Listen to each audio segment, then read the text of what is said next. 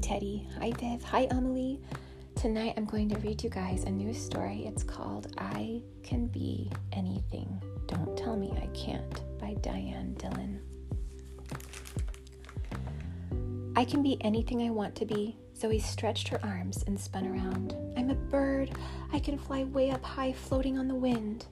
What if you fall? said a little voice. I won't fall. Birds have wings. If my wings get tired, I can fly in a rocket ship to a faraway planet. I'll meet planet people and have a tea party before I come home. What if you can't get home? said the voice. Zoe ignored the voice. I can be an archaeologist and travel around the world and dig up dinosaur bones and buried treasure. What if you get homesick? You're too little, said the voice. No, I'm not. I'm bigger than you.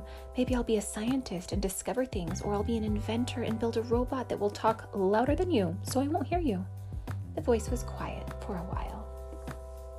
I'll be a veterinarian and help wild animals like tigers and bears and dragons, and I'll give them medicine to make them well, and I'll bandage their hurts.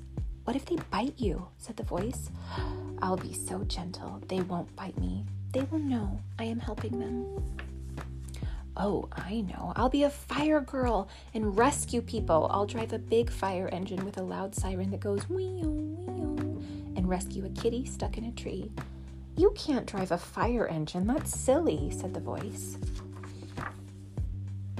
That's not silly. I can be anything I want to be, and don't tell me I can't. I'll be an artist and paint pictures, and a museum will hang them so people can see them.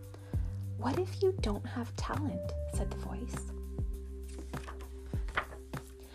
Everybody has talent for something, and so do I. Besides, I'm smart. I can do anything if I try hard enough, and you won't stop me. I can even be an orth- uh, ornithologist who studies birds, or an oceanographer who explores the ocean. Or I can be a musician and give concerts all around the world. I can even be president if I want to be. You're just a voice, and I don't have to listen to you. But I'm always with you, you know, said the voice, no matter what you do. You better be quiet, or I'll be an alligator and eat you up, said Zoe. The voice didn't have an answer to that. It was silent again. I can be an astronomer and study the stars with a big telescope and discover new planets. I'll be a famous chef and bake fancy cakes as tall as I am, and I'll write a book about my recipes. You can't write, the voice came back but I'm going to learn how to write in school. Maybe I'll be a teacher and teach other kids how to write, or I'll be a librarian, and have a zillion books to share with everyone. You don't know what you want to be, do you? said the voice. Oh, go away, voice. I won't listen to you. I'm not grown up yet. I can be anything. But first, I have to learn to read and read and read, and I'll read books about all the things I can be. Don't tell me I can't. You know what I like about this book?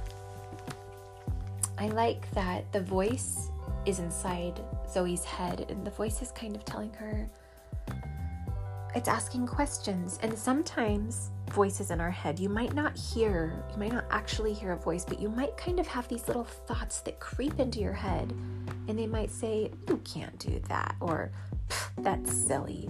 And we all have that happen sometimes. We all have little voices kind of whispering beneath us that sometimes say, I wonder if you can do that. Sometimes they they encourage you, but sometimes they say, I don't know if you can do that. They kind of doubt us, you know what I mean?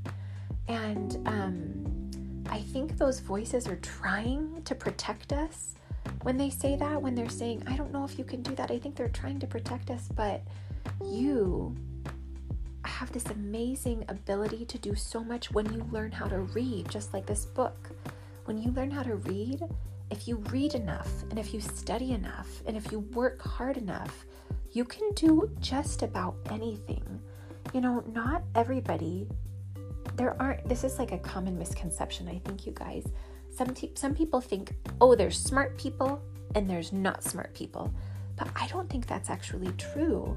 And studies have shown that there's not smart people and not smart people. there are people that work and work and work and don't give up and keep going and keep pushing through. And they ignore when voices either within them or other voices outside of them maybe somebody else says something they ignore those voices and they keep pushing until they get to where they want to be. And then some people might say oh i can't do it. I'm just going to give up i felt that way many times in my life before but those are the different kinds of people there's not smart and not smart there's work work work work never give up and whew, I don't think I can keep going, so I'm going to go ahead and stop here. And both are okay, but I think it's important to distinguish that.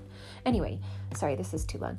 But um, I like this book because the voice in Zoe's head, I think it's not a bad voice. I think it's just a question. You know, it's just asking questions.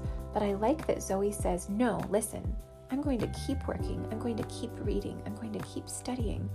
And if I keep working and don't give up, I can be anything. Don't tell me I can't. Anyway, that's what I really like about this book. I love you guys so much. I hope you're having a good rest.